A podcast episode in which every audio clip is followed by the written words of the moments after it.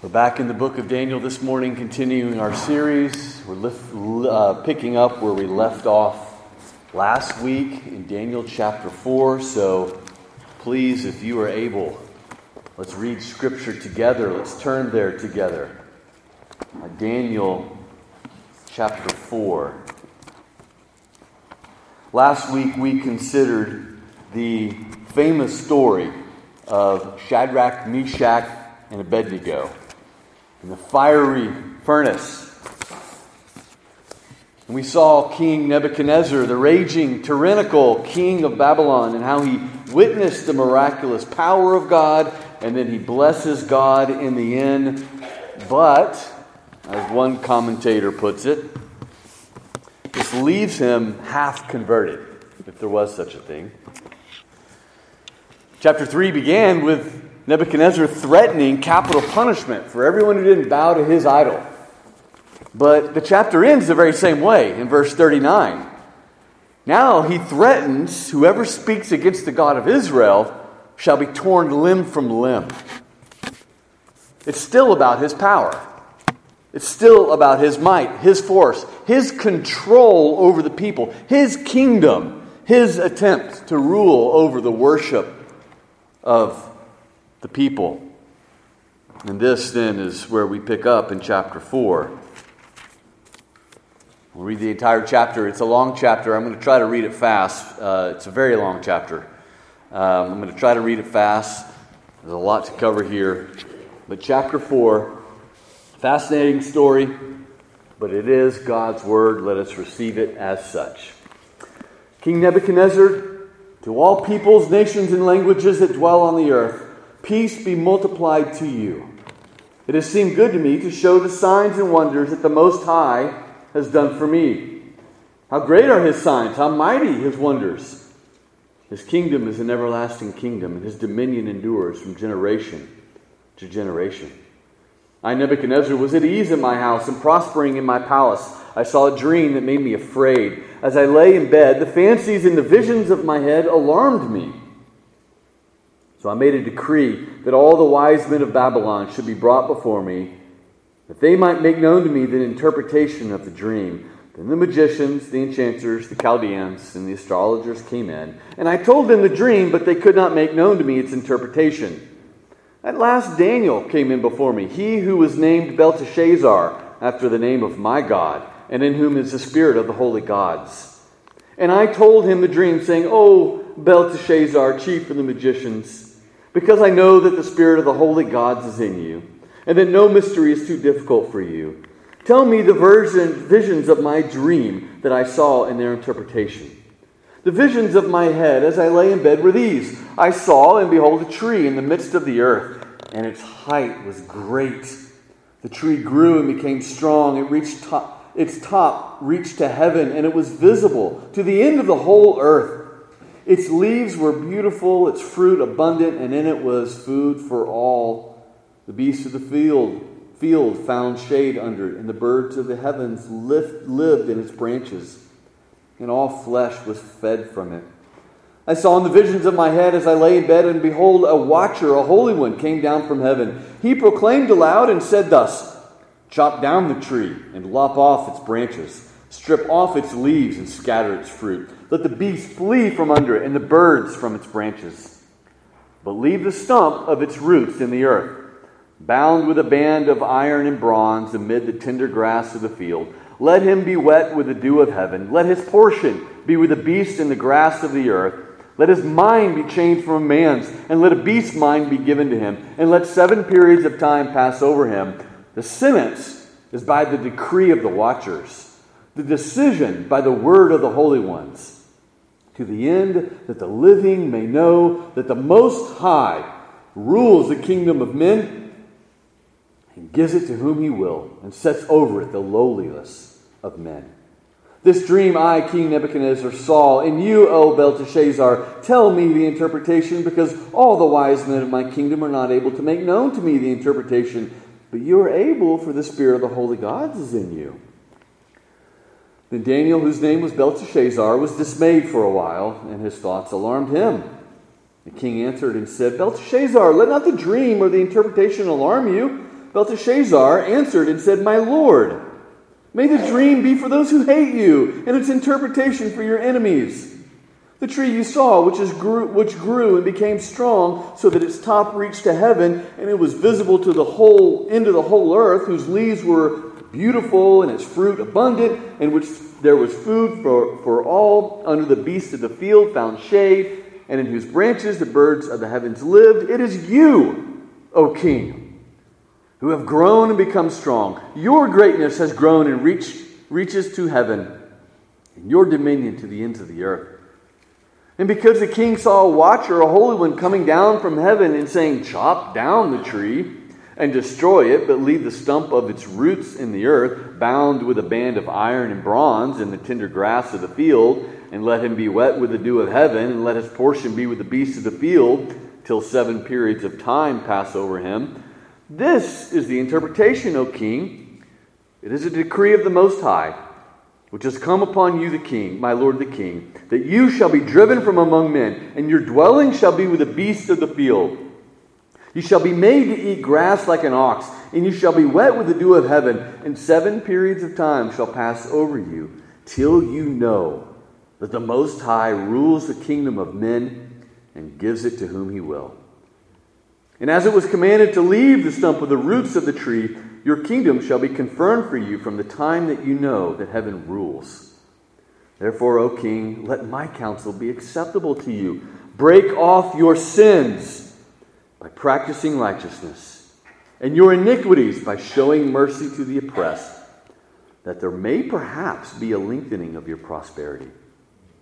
All this came upon King Nebuchadnezzar at the end of twelve months. He was walking on the roof of the royal palace of Babylon. And the king answered and said, Is not this great Babylon, which I have built by my mighty power as a royal residence for my glory, of the glory of my majesty? While the words were still in the king's mouth, there fell a voice from heaven O King Nebuchadnezzar, to you it is spoken, the kingdom has departed from you, and you shall be driven from among men, and your dwelling shall be with the beasts of the field and you shall be made to eat grass like an ox, and seven periods of time shall pass over you, until you know that the Most High rules the kingdom of men and gives it to whom he will. Immediately the word was fulfilled against Nebuchadnezzar. He was driven from among men and ate grass like an ox, and his body was wet with the dew of heaven, till his hair grew as long as eagle's feathers, and his nails were like birds' claws. At the end of the days, I, Nebuchadnezzar, lifted my eyes to heaven, and my reason returned to me, and I blessed the Most High, and praised and honored him who lives forever, for his dominion is an everlasting dominion, and his kingdom endures from generation to generation. All the inhabitants of the earth are accounted as nothing, and he does according to his will among the host of heaven and among the inhabitants of the earth, and none can stay his hand or say to him, What have you done? At the same time, my reason returned to me, and for the glory of my kingdom, my majesty and splendor returned to me. My counselors and my Lord sought me, and I was established in my kingdom, and still more greatness was added to me. Now I, Nebuchadnezzar, praise and extol and honor the King of heaven. For all his works are right, and his ways are just, and those who walk in pride, he is able to humble. Whew, amen. Bow with me again in prayer. Father, we appeal to the King of heaven, and that through your word that you would bring us low, to humble us by your truth. Lord, for we know that you give grace to the humble. Would you do this for us this hour, we pray, in Christ's name, the name of your Son, Jesus. Amen. Well, if you're an Israelite, reading the book of Daniel and you're in exile, you're absolutely thrilled at how things are going up to this point.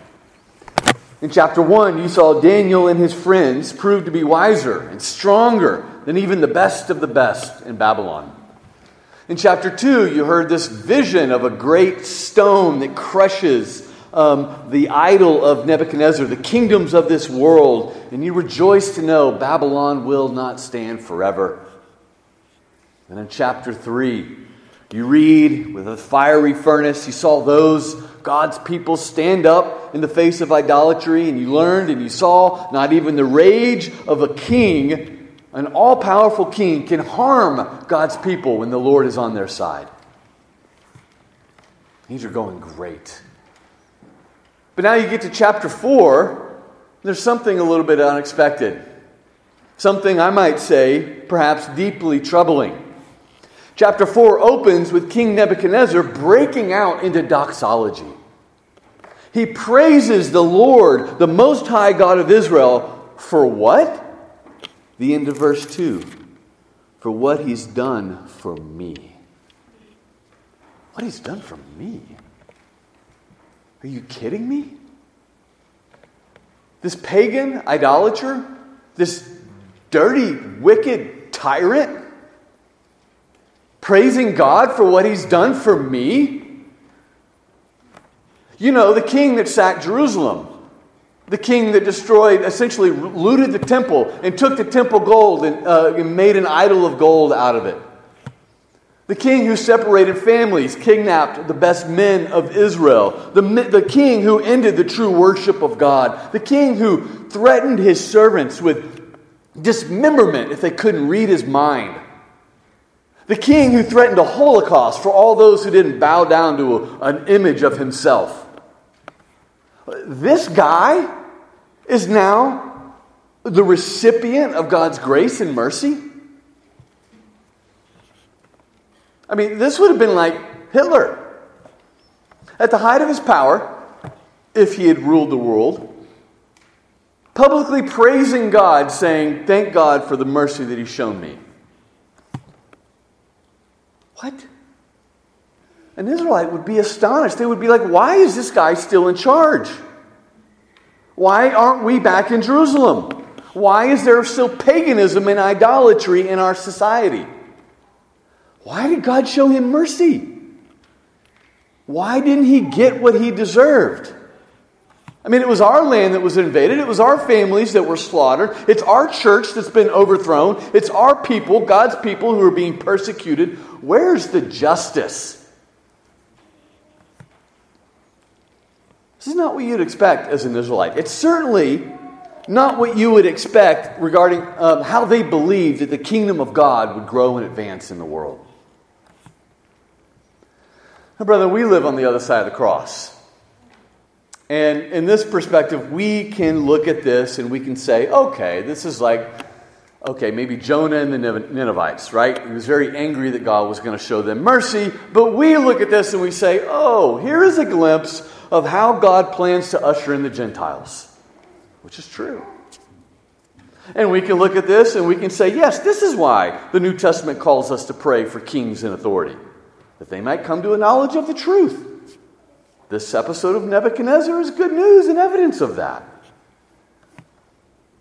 But things weren't so easy for an Israelite at that time. And, and even more than this, the one reason why they weren't so easy is because there's no indication from the book of Daniel or from secular history that anything changed in Babylon after Nebuchadnezzar turned to the God of Israel. The exile didn't end. Jews weren't delivered from persecution. True worship of God wasn't restored. Paganism didn't leave the culture. The culture wasn't changed. Justice wasn't now a prominent aspect of society. For them, reading this, uh, and even for us, what real good is this? God's people are still marginalized, they're still persecuted, the culture is still evil, evil governments are still in control, paganism still reigns. This doesn't seem to be how the kingdom of God advances. But that's just the message. That's the message. The message here is that even when God's people are oppressed and marginalized and persecuted, God's purposes march on. Even when there is a beastly reign of evil government and power, God is still in control. God is still accomplishing his will for the good of his people and the glory of his name. Brethren, this shows us that the advancement of the kingdom of God does not come through political revolution. It does not come through the advancement of earthly kingdoms. It comes through the conversion and salvation of individuals coming to a knowledge of the truth. That's what we see with the story of Nebuchadnezzar. We see how God's kingdom advances. We see how God rules the king and kingdoms of the earth, not how we may think or prefer that he rules them. And we see how it is that God saves sinners. That's the message here in Daniel 4. I titled the sermon, uh, The Gospel of Nebuchadnezzar. It's a little provocative given what we know of him. But that's what this chapter is it's a testimony. One co- commentator called it a gospel tract.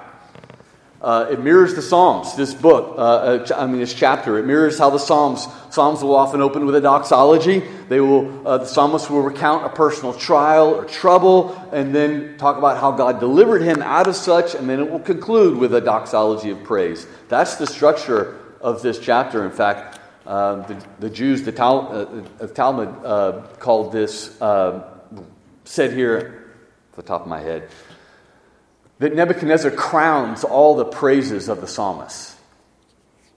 This is a psalm in many respects from a Gentile and pagan king. But for us to break down the gospel of Nebuchadnezzar, I want us to consider it under three points. Uh, because it's a gospel story, I thought it was just easiest to go creation, fall, redemption. Creation, fall, redemption. That's what we see here.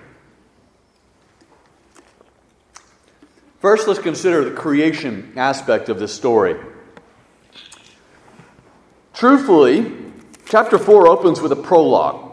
The prologue tells us what to expect in the story.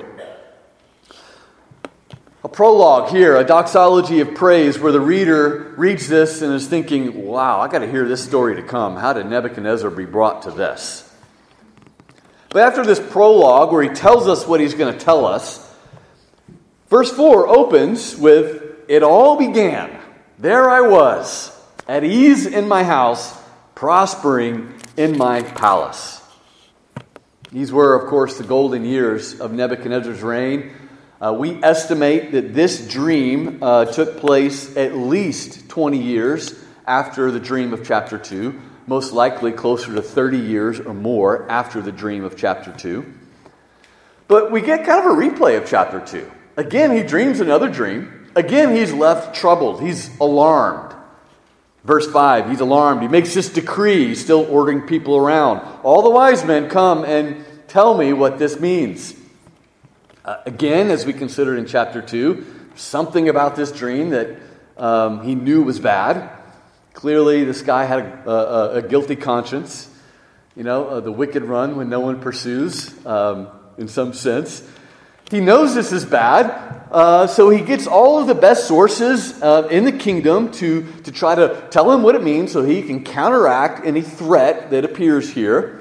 And again, this is all a repeat, replay of chapter 2. A dream, a trouble, the best of the best in Babylon, unable to tell him what it means, and so God sends a divine messenger in Daniel preach to him. Isn't it interesting how Nebuchadnezzar didn't learn his lesson the first time? Right? It all happened again. God sent him the first dream. God sent him Daniel to preach to him the first time. But this evil tyrant didn't turn from his wicked ways.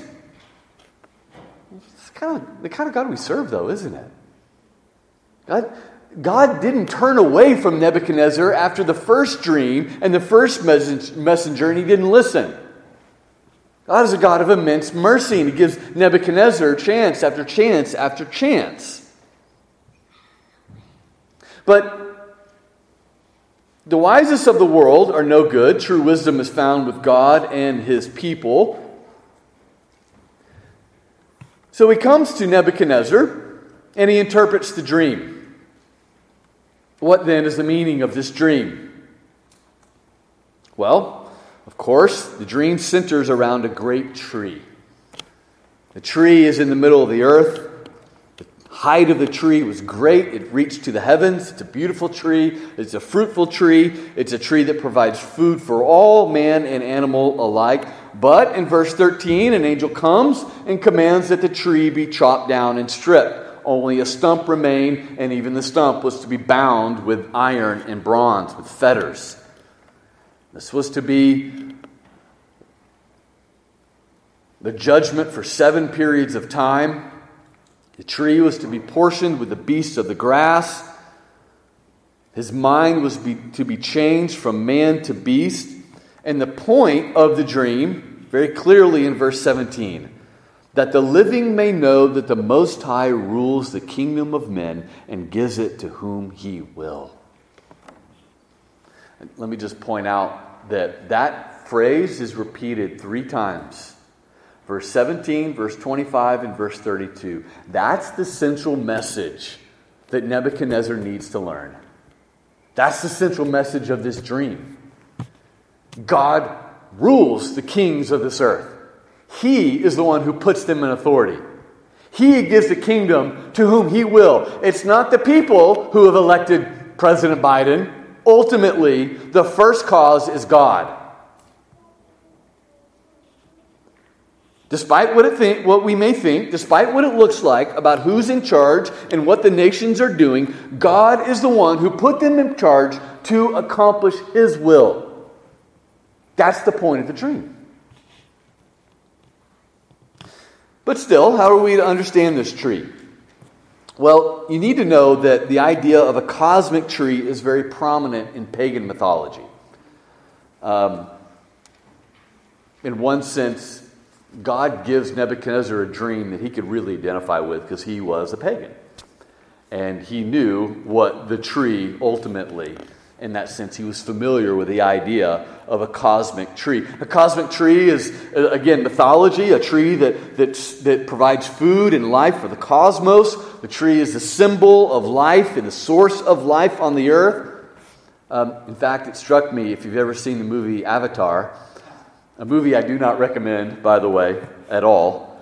Uh, but it plays off this mythology in its closing scene. I remember when it came out, uh, pastors and preachers saying, That's a pagan movie. That's not just an idea somebody came up with, that's rooted in mythology. This cosmic tree that gives life to all. But that's what this dream, this tree represents in this sense. And, and maybe in our day we may think of it as, well, uh, some people may speak of this cosmic tree idea, and uh, Mother Nature is a term that some would use, getting at the same idea. Or maybe how sometimes we can think of science and technology as central to life and the flourishing of life and human uh, well being. But in this context, and even to Nebuchadnezzar, it, it would be a very natural symbol for a king especially a king that rules the world. He was the greatest world superpower at the time, one of the greatest superpowers to ever reign in world history. World history. but he, a king who provides provision and he provides protection and life for his people. But the problem is, Nebuchadnezzar took this too far. He took it as far to the point of believing that he was actually the center of the universe that he was actually the Lord of the universe. And that's why this decree comes. A, a, divine lumberjack appears on the scene and he drops the tree and he removes its influence and its glory. This too is a frequent theme in Scripture. Ezekiel 17, Isaiah 2, uh, but all, also speak of a proud ruler depicted as a tree that God chops down to humble them. Here, too, we should probably think of the Tower of Babel as well. It was also in Babel. It also stretched to the heavens. It, too, was this kind of symbol of man's greatness, and as man is the center of the earth. And it, too, was brought down because of human pride. The dream is to show him that he's going to be brought low, that he was going to lose his glory and his power and his influence, even his very humanity. Nebuchadnezzar needed to know that it was God who rules the earth. He needed to know that everything that he had received had been given to him from above. He needed to know that he was not the center of the universe and that in an instant he could lose everything, even his own humanity. Verse 15 indicates that when it was cut down, it was to be bound with a band of iron and bronze. This suggests a reversal of the treatment that had been given to Israel taking them into exile, fettering them. And the ancient church father Jerome likens this language to the chaining of a madman, the bondage of his insanity. But even still, there's a stump that remains. This here should strike us for a second. This is not the final judgment. This is not a judgment without hope for restoration. In fact, even in verse 19, Daniel wishes that the dream did not apply to Nebuchadnezzar. Oh, may this be for your enemies. The language is clear. He's not just following protocol. His heart comes out here. He was not happy that the tyrant was going to fall. He shows compassion to him. He evangelizes him. He tries to, to save him. And again, think about this in relation to just how wicked and tyrannical Nebuchadnezzar was. This is an evil, evil man. Raging, ruling by threats, burning people alive, tearing them limb from limb, destroying their families if they don't follow his whims. But Daniel has compassion. He isn't happy that the king is finally getting what he deserves. He isn't thrilled at the prospect of judgment. In this way, he encourages us too to look at even the wicked men in power with compassion and to not sit there thinking, I hope he gets what he deserves. That's why we're told to pray for kings in authority. First Peter, excuse me, First Timothy chapter 2. We're told there to give thanks to God for them, to give thanks to God for wicked rulers. Thank you, God, for giving us wicked rulers. Not for wicked rulers, but thank you, God, for giving us rulers even though they are wicked. We're told there to desire their salvation because God desires their salvation. We're told to ask and hope that God would lead them to a knowledge of the truth. And that's modeled by Daniel here. He has compassion on this wicked king. He does not rejoice at the prospect of judgment, but also note this he also does not fail to call them to repentance. Don't think this is just a passive doormat type of perspective on the king. Verse 27. What does he say to him? He is so bold to say, Break off your sins. Practice righteousness. Show mercy to the oppressed. Put off sin, put on righteousness. You've trampled the poor to build your kingdom. Bear fruits worthy of repentance and do the opposite. But he says, perhaps God may show you mercy.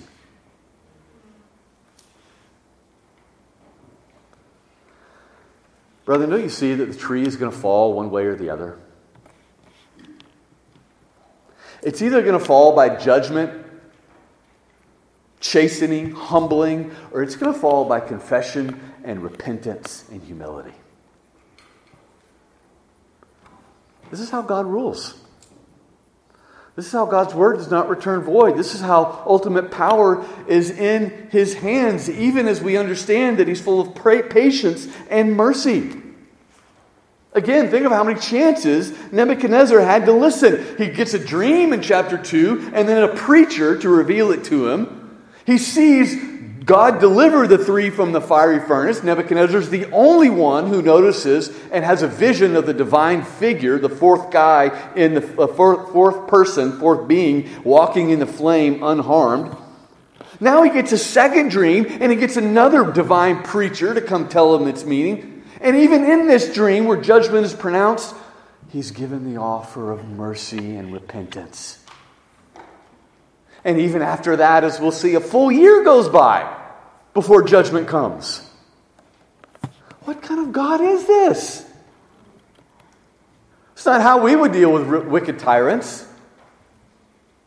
He gives this wicked Nebuchadnezzar 30 years to listen, to repent, and to turn and receive forgiveness. I mean, what if God had given Hitler 30 years to repent? It's kind of hard to swallow, isn't it? We would think there's injustice with God. Brother, in the same way, I hope you see, though, God's being patient and merciful to you if you're here today as well. As well. What's on your conscience this morning? Where has God given you warnings? Where has God revealed your sin? Where have you perceived clear calls to turn from your sin?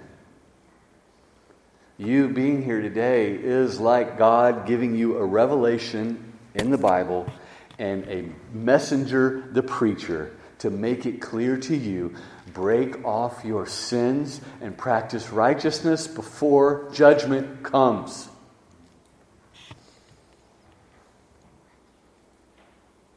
Church is not a game. We're not here to go through the motions.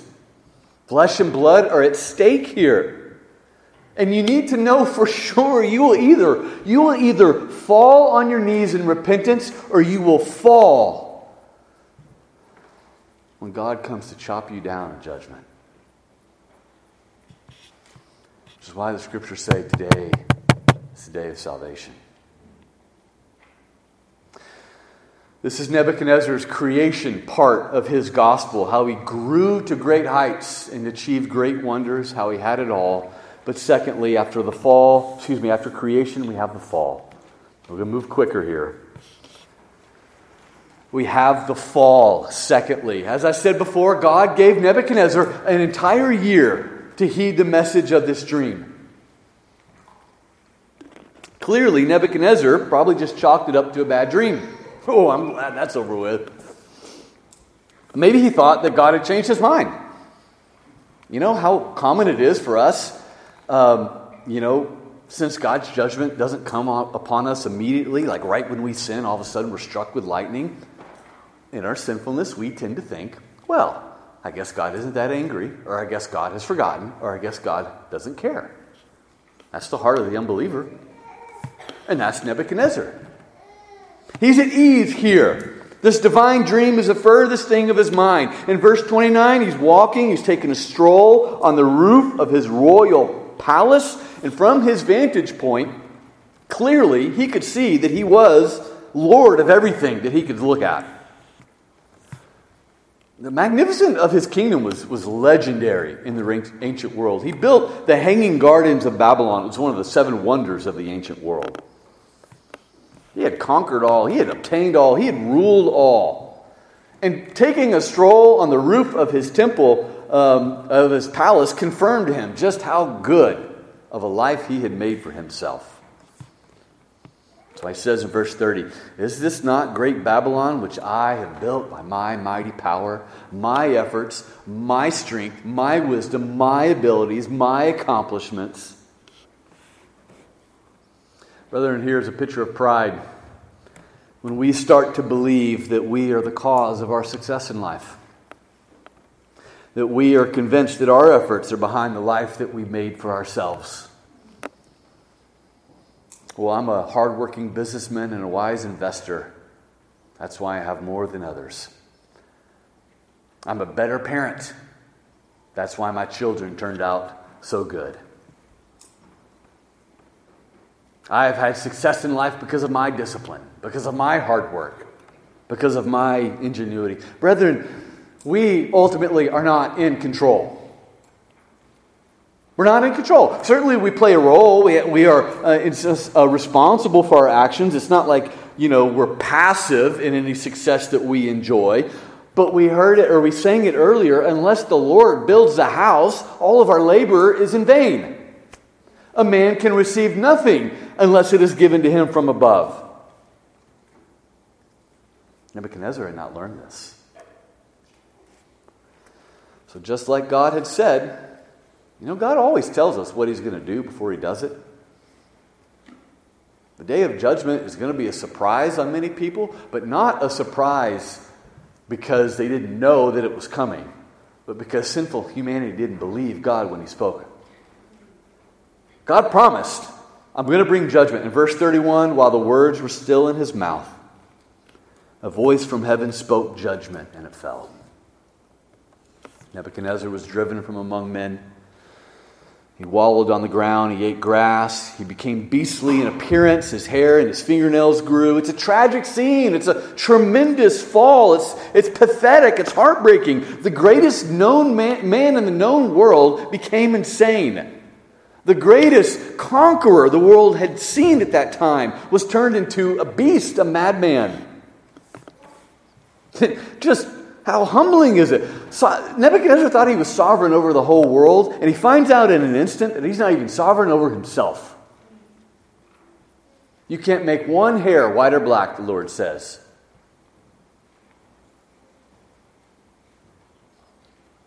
Brother, the story is to give us a picture, it's meant to give us an illustration of what pride does to all of us. Nebuchadnezzar became outwardly what his heart had already been spiritually and inwardly bestial. Pride dehumanizes us. Pride drives us to insanity because it's, it's, waging war on the creature creator distinction, it's waging war on reality. Eh, we heard it earlier from Romans chapter 1 the, the judgment of exalting the creature over the creator, God gives them over to a depraved mind. When in our pride we exalt ourselves as more than human, the less human we actually become. When we rob God of the glory that is due to his name, we destroy the image of God in us and we begin to resemble animals. Passionate, out of control, instinctive, irrational animals. Of course, we see this all around in our culture in our day. We can't even define what a man and a woman is. We can't define what marriage is. We can't define what healthy sexuality is. We can't define what human flourishing is. We can't define what justice is. I don't think we can even define what racism is anymore. It's not an accident. It's the rise and triumph of the modern self. It's Babylon reborn. It's exalting the creature over the creator. It's saying, myself, my identity, my preferences, my idea of the good life is preeminent. And that always leads to insanity. You lose your mind. And, brethren, it's not just those out there, by the way. That's the easy illustration.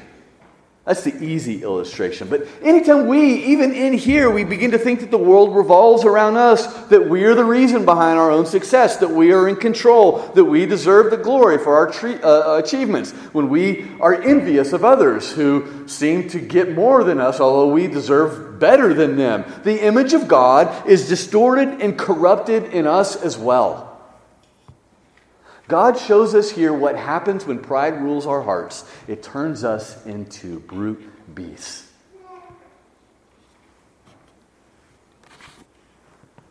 And yet, that's not the end of the story. Judgment does not have the last word. Creation and fall, now, thirdly, redemption. 34 through 37, redemption. We don't know how long the judgment lasted. Seven periods of time. That could be seven months, it could be seven years. Probably most likely, seven is symbolic in Scripture for a complete or sufficient full, uh, period of time. Just the proper period of time that God had prescribed. But after these seven periods, what happens? Does Nebuchadnezzar get his life together and repent? So that God will then show him mercy? No. God shows him mercy when he was at his lowest state, when he was still wallowing on the ground as a raging animal.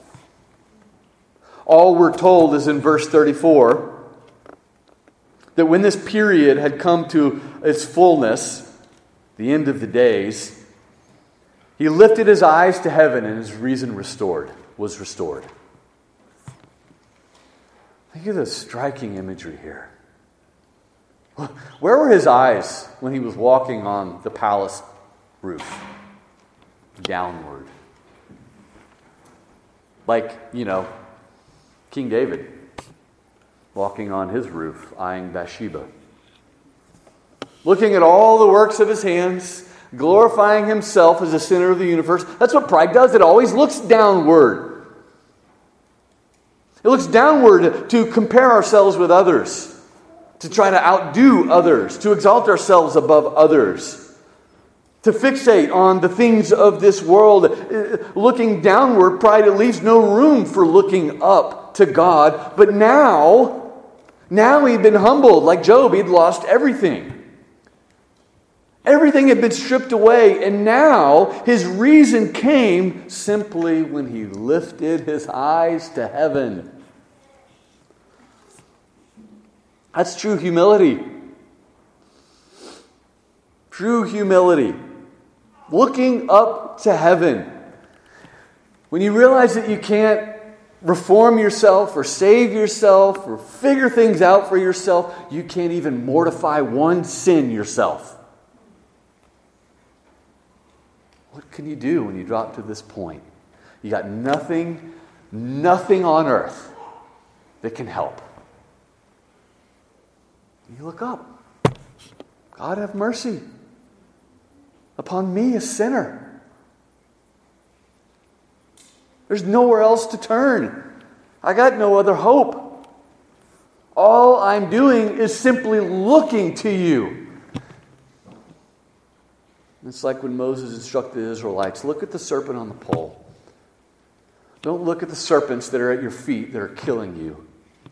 Don't look down and, and dress the wounds of you getting bitten by these fiery serpents. Look up Look up to the pole and be saved. What's the first thing he does when his reason returns? He worships God. He praises God. He ascribes to God righteousness and sovereignty and power. Now he says he knows God is sovereign, I am not. He is the true king, and I am not. He will humble those who walk in pride. And with this, God restores his kingdom. So much so that his last state is better than his first. More greatness was added to him, verse 36. Brethren, if we were to like parse out all of the implications of this episode in regards to redemption, we would be here all day, literally. Like the worst part of my prep this week was deciding what not to say because we don't have time. But just, just a few things we can learn from this is that this account shows us that God can forgive no matter how great the sin, no matter how hard the heart. No one is beyond the reach of His mercy. This account shows us as well that when we are comfortable and at ease in the world, sadly, that's when we're most less likely to examine our hearts and pursue change in our lives. When God strips away, though, what we value, and we have nothing else to fall back on, aren't we pressed with urgency then to seek Him, to listen to Him, to follow Him? How merciful God is that when He does not let us continue in our pride in the life of, of ease and comfort in life, but when He gets our attention so that we just look up Maybe this should give us a different perspective on our trials and hardships. Maybe this should teach us that it's far better to, to, to walk the difficult road if it leads us to God than it is the easy road if it leads us away from Him. Maybe this should teach us that, that, that trials are always meant to wean us off of our own self sufficiency and drive us to our knees and drive us to our Bibles to the face of God that we might cling to Him. This account also shows us that the path away from pride. How do you fight pride in your heart and life? And trust me, it's there. I hope you don't need me to convince you of that. But how do you fight pride? Gritting your teeth and saying, I'm not going to be proud. I'm going to start talking like a humble person. You know, we've all seen that false humility the facade of humility. How do you fight pride? The path away from pride is always looking away from yourself and looking to God and seeing what He has done for you. That is the path to walk in humility. As long as you're considered, uh, your eyes are focused on you, your good behavior or your bad behavior,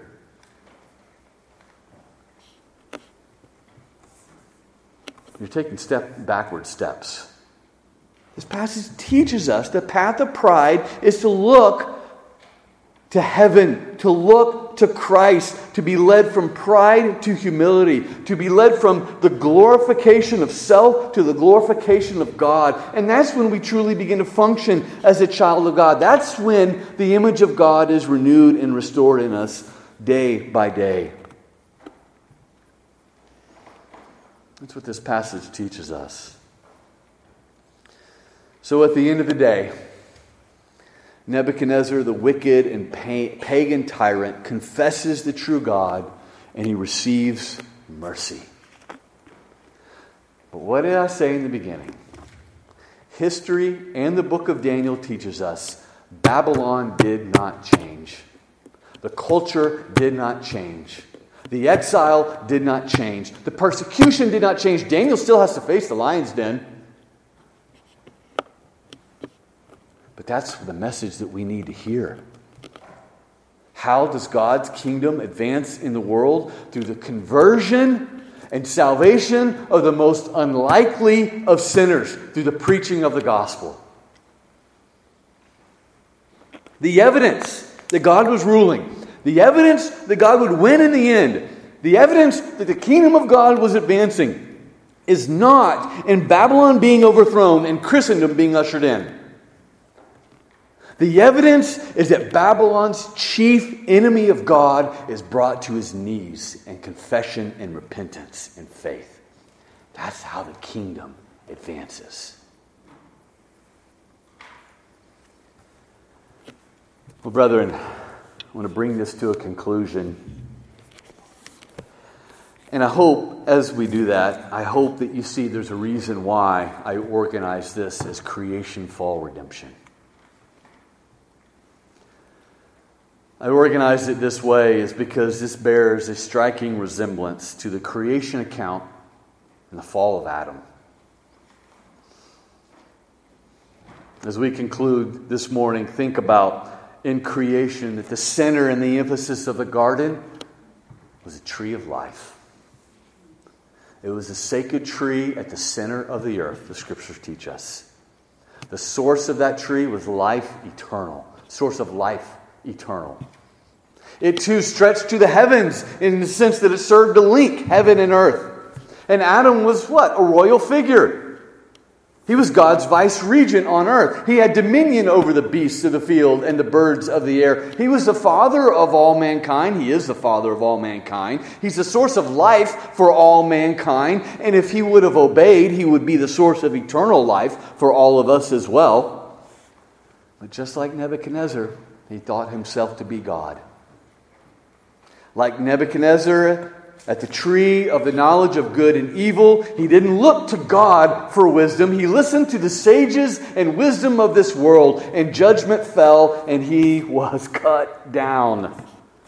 His punishment for making himself out to be God also mirrors Nebuchadnezzar's punishment. He was humiliated, cast out into the wilderness with the animals of the beasts of the field. Now the dust has dominion over him. To dust you shall return. The image of God, though it remained upon him, was marred and distorted as well. And yet, judgment didn't have the last word. The tree was chopped, but a holy seed remained. Genesis 3:15, the seed of the woman will come and crush the serpent's head. This is how this passage leads us to Christ and how it leads us to our hope for salvation.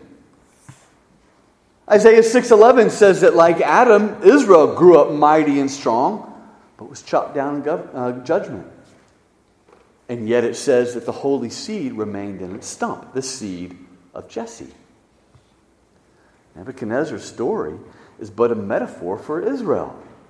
They were flourishing. They were to cover the entire earth, but now they were experiencing the judgment of exile, and yet they were to look forward and hope that the seed remained. And that seed, then, Jesus Christ, the Messiah, we find another king, a king who is over all.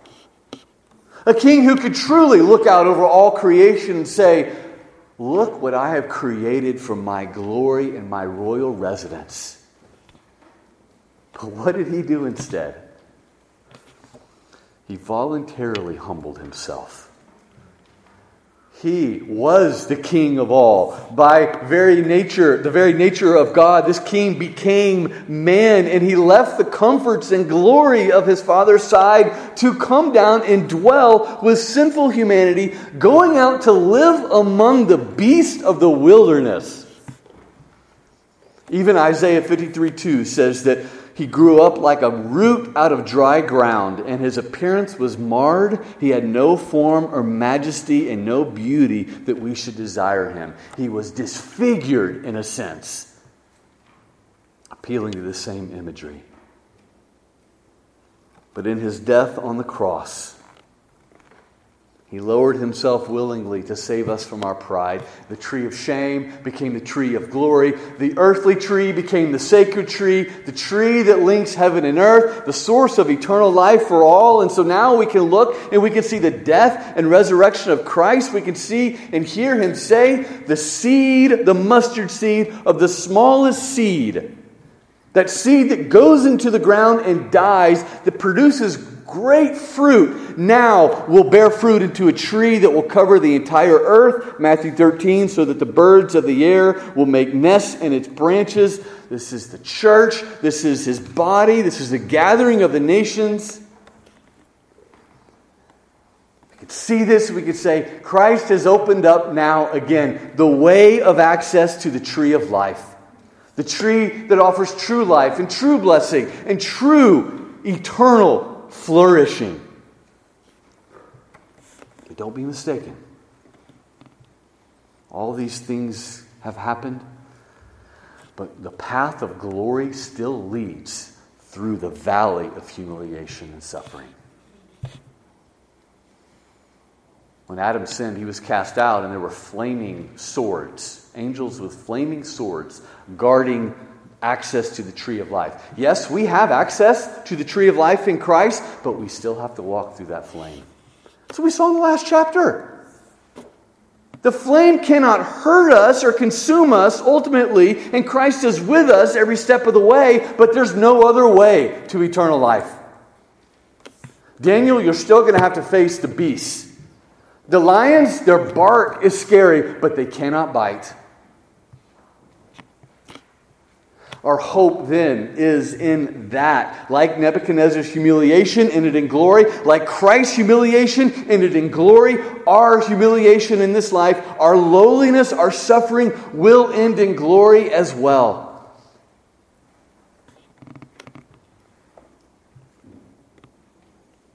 And thus we're just called to lift our eyes to see the exalted Christ as the cure for our ever present pride to fix our eyes upon Him and sing His praises.